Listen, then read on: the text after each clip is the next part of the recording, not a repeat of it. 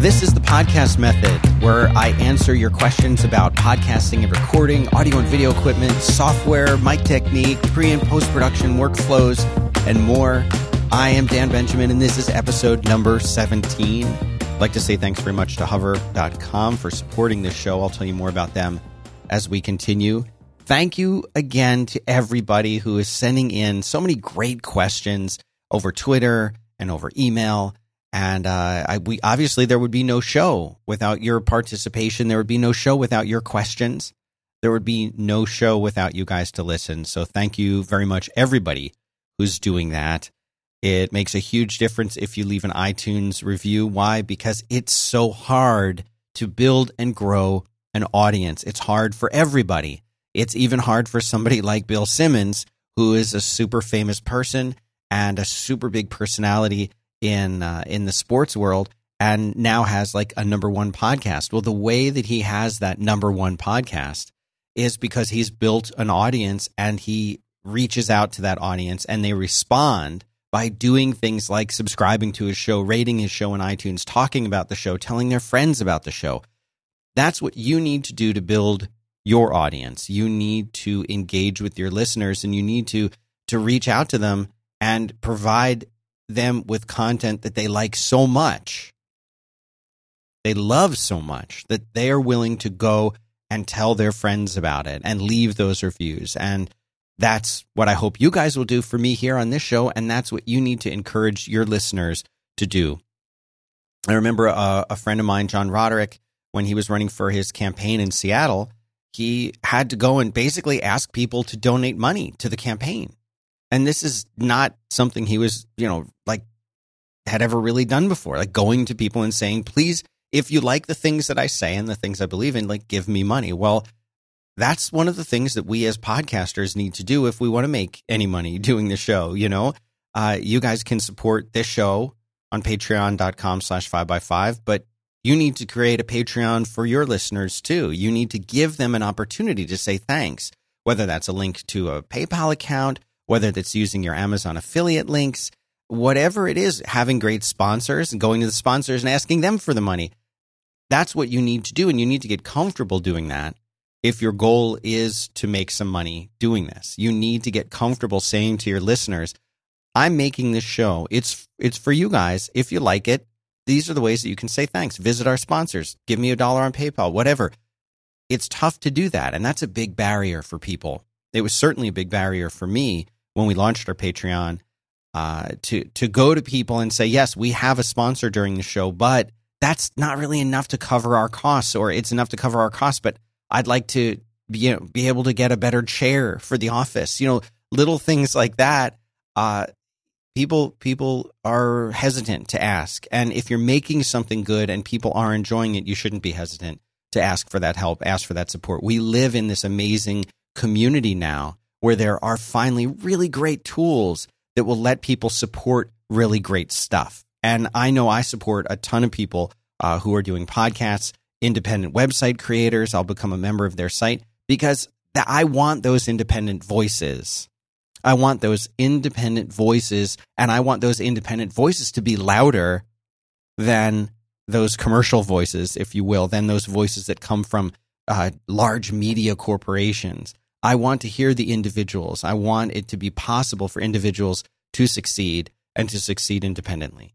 So uh, that was my soapbox. I wasn't really uh, necessarily expecting to jump on that one that way, but it, it's so important to me that people have a voice.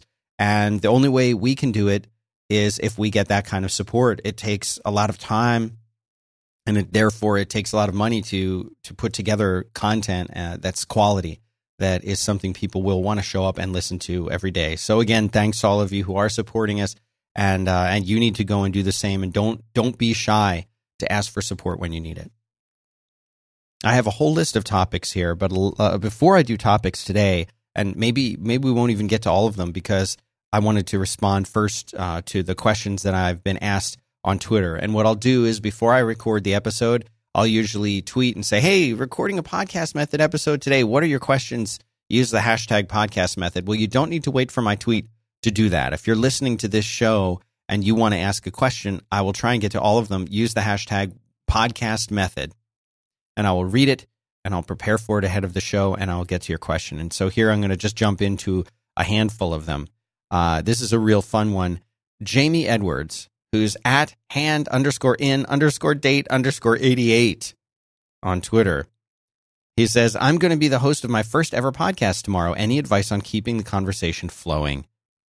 This is a great question. And it's something that I get asked a lot by people who want to start doing interviews.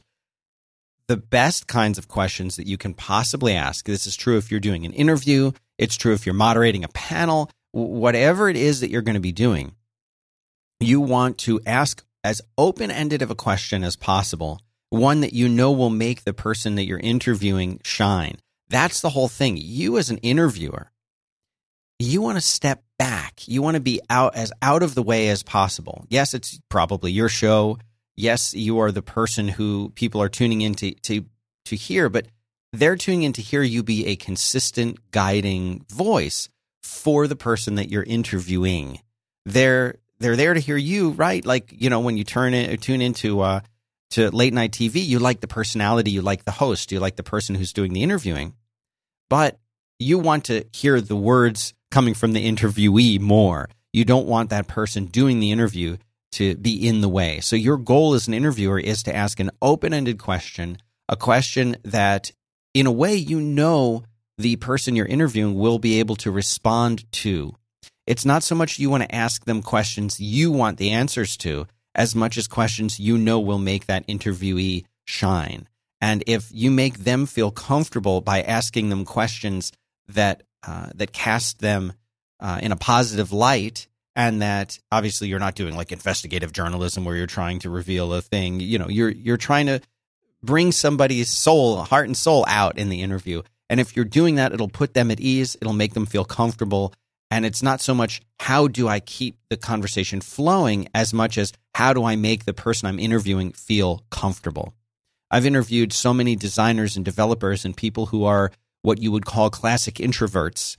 Uh, they're not necessarily comfortable talking in, in an interview. Getting them to relax, they open up like you wouldn't believe, and uh, and it makes for a wonderful interview. So, Jamie, I hope that answered your question. Um, it's interviewing is such a tricky thing. The last bit of advice I'll give is don't expect your first interview to be amazing. Don't expect it to be great and expect to do a lot of editing on that interview. Boy, I'll tell you, you know, five or six years ago when I first started uh, doing a podcast, a regular weekly podcast interview, I would do so much post production and editing on that interview, not because my guests weren't great, but because I felt like I had asked so many dumb questions and I just wanted to obliterate them. I didn't want anyone to hear uh, my struggle in asking great questions. Practice makes perfect, or in this case, practice makes better. So uh, keep keep practicing. Do lots and lots of interviews and edit them, edit, edit, edit, and distill it down to just the best stuff. Steve Morton, who is at MC Avatar on Twitter, asks recommendations on configuring Skype. Well, back in the old days, we used to have to do a whole lot of stuff to make Skype play nicely. There used to be uh, editing of XML files behind the scenes, all kinds of stuff like that. You don't really need to do quite so much to make Skype play nicely these days. And that's both because uh, Skype's gotten a lot better, and it's also because there isn't a whole lot you can do with Skype. Why would we be using Skype in the first place? Well, most people who record podcasts are using one of a variety of different methods. The most common method is the person who's hosting is using software. And if, if you're on the Mac, you probably are using, there's a company called Ecamm and it's called Call Recorder. And that adds a little button to your Skype uh, window that lets you hit the, re- it's a record button. You hit the record button and you're recording both sides of the conversation at once. That's the way most people are doing it. To get a little bit more advanced than that, you also uh, you you might do something called a double ender, which I've talked about a lot, which is where each participant of the show that you're doing, whether it's one person, two people, or five people, each person records their own end of the conversation and then uploads that usually on something like Dropbox to the engineer. The engineer, which is usually us, right? We uh, are the ones who do the editing. We'll grab that file and we will combine all of those files that have been sent to us into one file uh, make sure that we edit for audio drift and then we have a, a released episode. What's audio drift? Audio drift is what happens when two different computers record the same thing. They all record at a slightly different speed. So if I'm interviewing you and you're recording your end and I'm recording my end, when I go to put those things together, they will not stay synced up perfectly through the whole show.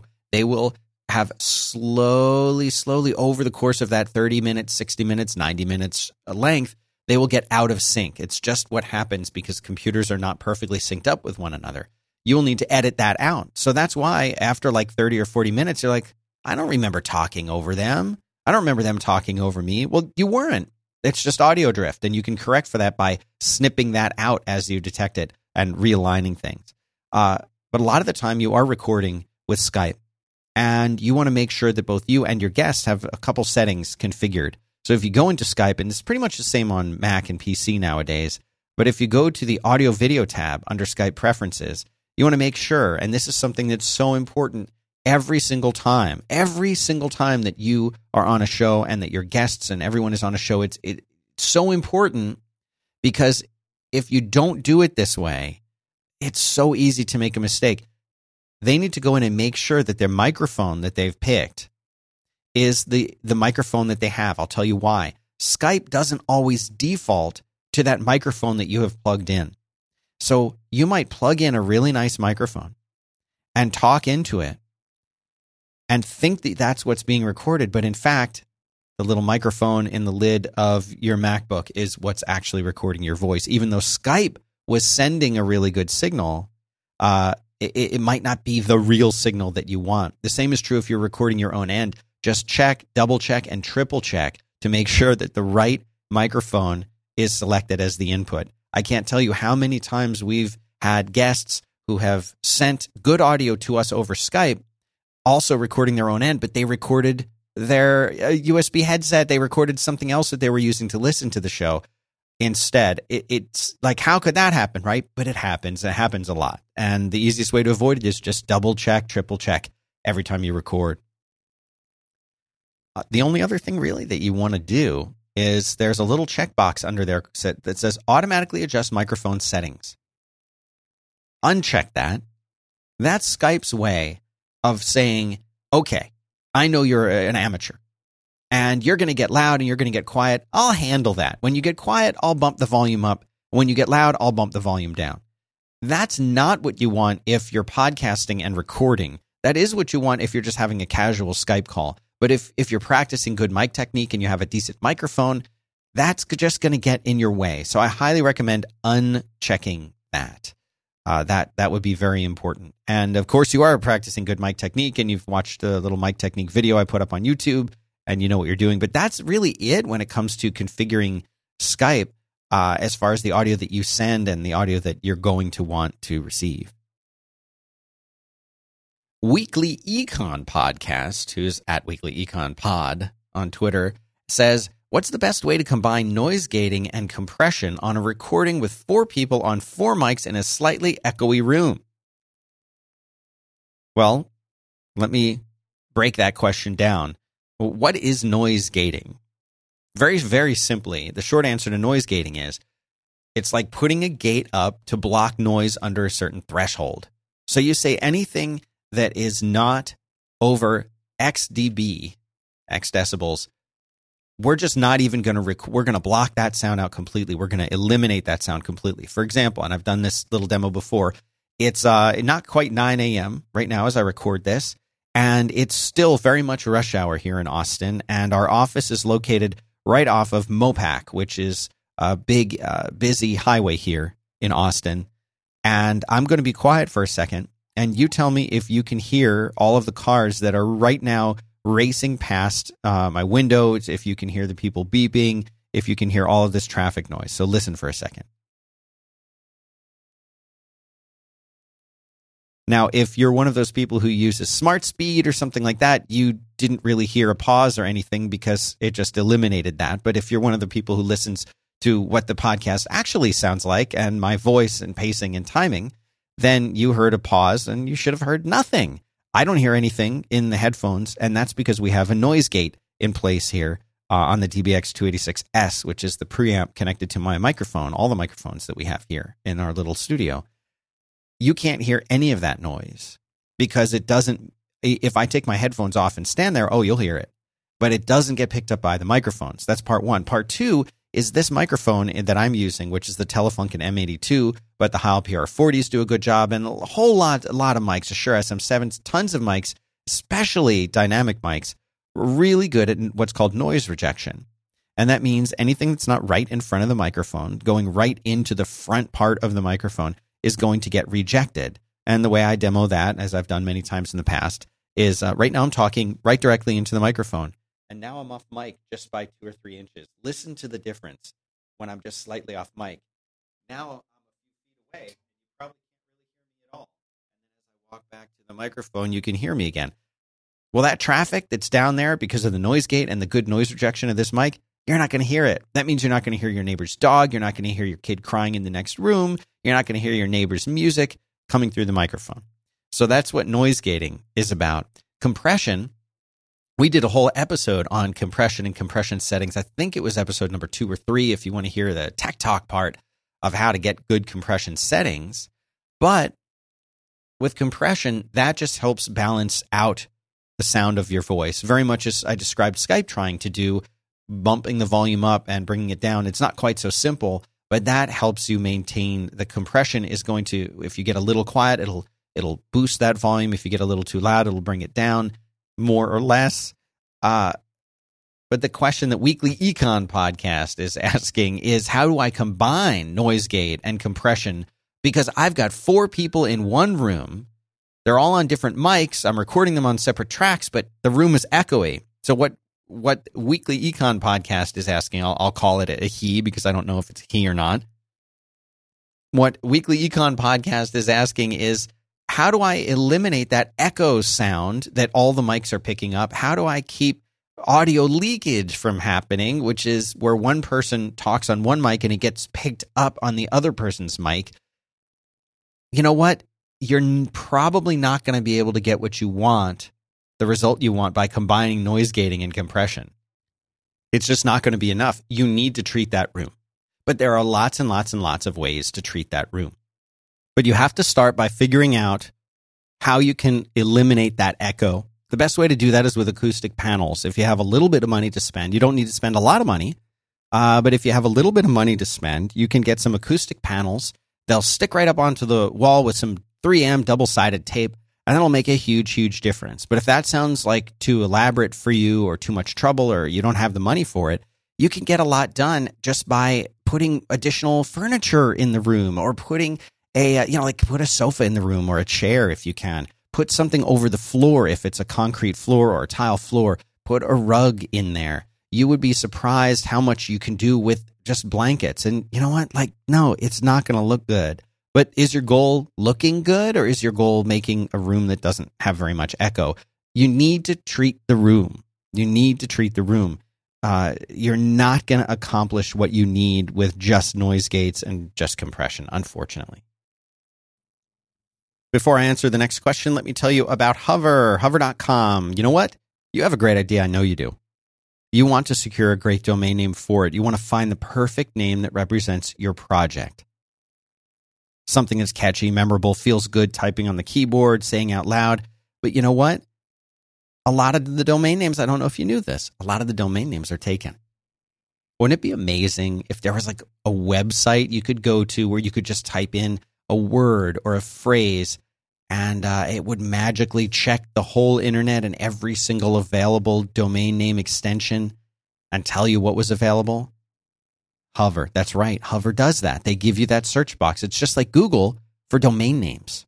So you just type in a word, you type in a phrase. Hover comes back and lists every single option for you that exists. Every name you can register pretty much is it's going to be listed there. Not just the .com and .net, but all the new ones, all the fancy ones. You want a .pizza domain, like you can get that. Whatever it is you want to get. Other places they're going to make you upgrade and pay for those upgrades to get things that should just be included, like WHOIS privacy. All hover domains have that, it's built in. If they support it with that TLD, Hover gives it to you for free. It's not an extra thing you need to pay for. They have uh, valet transfer service. So if you have a domain name registered somewhere else, you want to transfer it, they'll do all the work for you. They've got a no wait, no hold, no no transfer phone policy, and they have something called Hover Connect, so that like if, if you want to host your site on Shopify or build something beautiful with Squarespace, you don't have to go in and configure DNS records or anything. They just do it all for you. It's amazing. It's genius. You can go to hover.com and save 10% on your first purchase and also support this show because you know what? If you use my code here when you register your domain name, they see that it's hooked up to this show and they say, you know what, Dan? We're going to sponsor your show again because people are using your code. So you save 10% and you support the show. The code to use podcast method, one word. Hover.com, 10% with the code podcast method. Thank you very much to Hover for supporting the show. Chad Landman who's at Chad Landman on Twitter, says, I know you've talked about hosting podcast files before, but would you hit that again? That is such a great and big topic. Uh, there are so many different ways to host your files. There are so many different places to host your files. Uh, it's if you break down what a podcast is at its heart, a podcast is something called an RSS feed. This is a special flavor of an XML file that contains the data about your podcast, about each episode of your podcast, including things like where the file is hosted. The nice thing is you don't really need to know what an RSS file is anymore because most of the uh, software out there for hosting a podcast does that work for you, whether you're hosting it on Squarespace or WordPress or uh, or really any of the systems that are out there. They're all going to generate that RSS feed for you. That's the subscription URL. That feed URL is the same thing that you're going to submit to iTunes when you want to add your show or any of the other places. Like uh, now, you know, we talked about Google Play. You would submit that RSS feed to Google Play. You would submit that RSS feed to any service, Spotify, anything else that's going to have a pot your host your podcast or distribute your podcast is probably the better word because at the end of the day, you're hosting all of that. So when you download like a movie from iTunes, iTunes is hosting that file. When you download uh, an app from iTunes, iTunes is hosting that file. When you download a podcast from iTunes, you are hosting that file, not iTunes. So just be clear on that. You're always hosting the file. Now, some of these other services, such as Stitcher, such as Spotify, such as Google Play, they will ingest that file for you and they will distribute it to their listeners for you. This is both good and bad, but that's a whole different show as to why it's good and why it's bad. But just keep that in mind that that RSS feed, that is where is the source for all of the other apps, media devices, everything that's playing your podcast. It's getting the information about your podcast from that RSS feed that hopefully these days you shouldn't need to touch at all. That said, once you create that episode, you need to put it somewhere, right? Someplace it will host the file and generate the RSS feed. How do you do that? Where do you go? What are the options?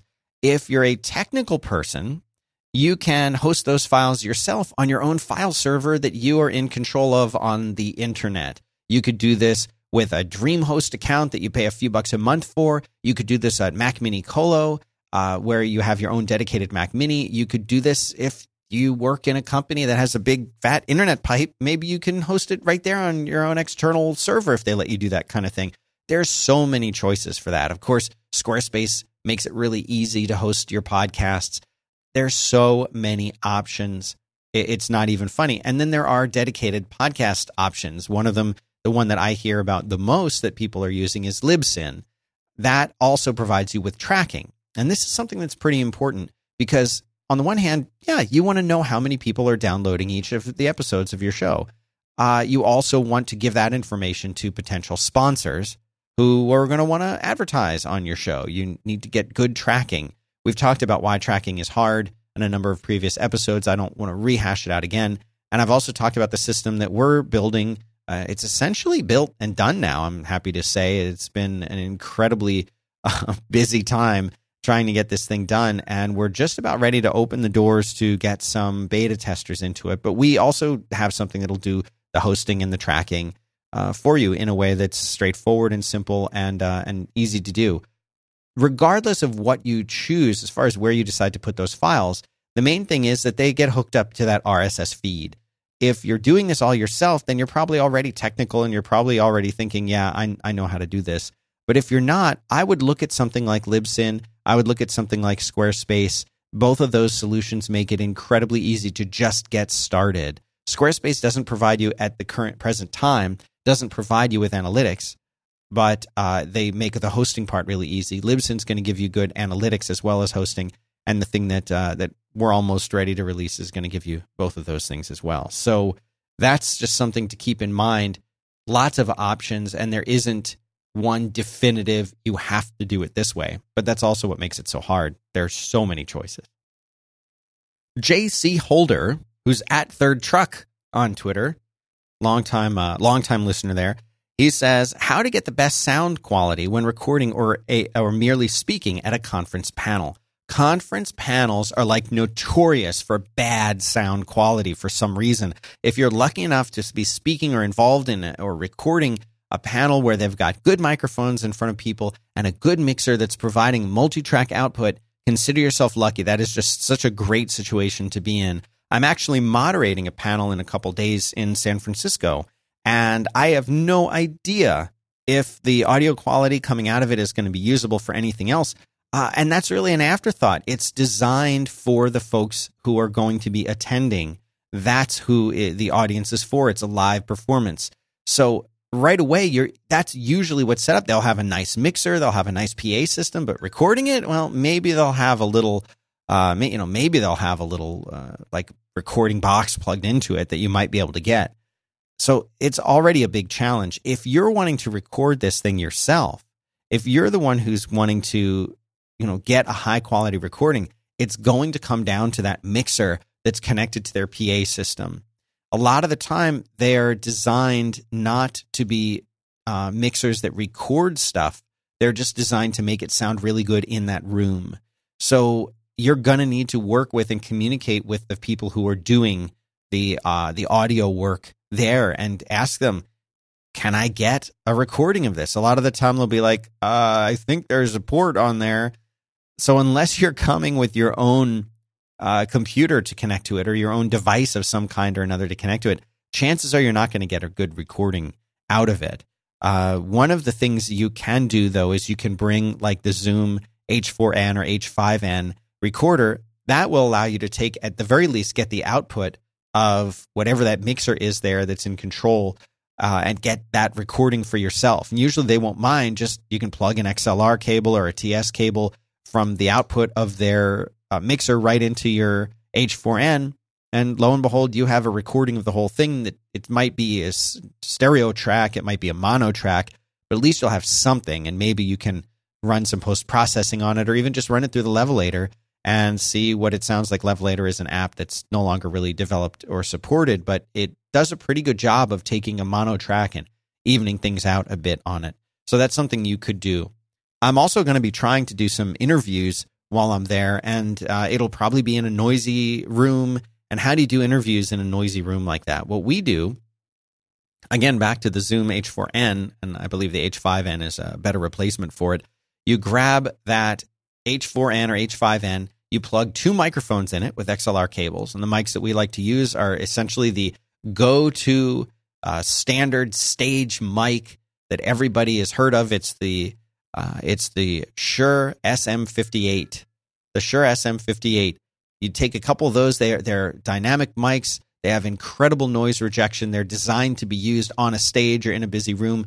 That will eliminate a lot of the background noise that you hear in a busy conference room or even just in an echoey room or in in uh, in something that's less than ideal and you hand one to the person you're interviewing and you hold the other one and you hit record and they talk and you talk and that's probably the best you're going to do in a noisy situation like that. We've done it and it works pretty well. It's nowhere near as good as that situation you'll have uh, in your own uh, home or small studio or even big studio but it usually does the job. Last question I have time for today is from Naomi Williams, who's digital fangirl on Twitter. And she asks, What are your thoughts on pre recorded uh, or canned shows versus live shows? And that is a wonderful question. I've talked only a little bit about that in one episode where I discussed sort of shows where you're creating a a masterpiece that is something that you do a lot of pre-production, a lot of post-production. You're creating like a sound experience versus uh, something where it's just like, hey, it's li- as we used to say in the old days, live to tape, where you're just recording something and putting it out there uh, the way that it was. I think they each serve a really different purpose. I think the goal is very different, and I think a lot of it can be determined by the content. So if I was doing a show like uh, like I do a show with Jim Dalrymple called Amplified, where we talk about the latest stuff in the Apple world, a lot of that is, uh, or another good example uh, is is uh, Quit, a show that I do where a lot of the time we take call-ins, we take listener mail, we talk about careers and starting something awesome.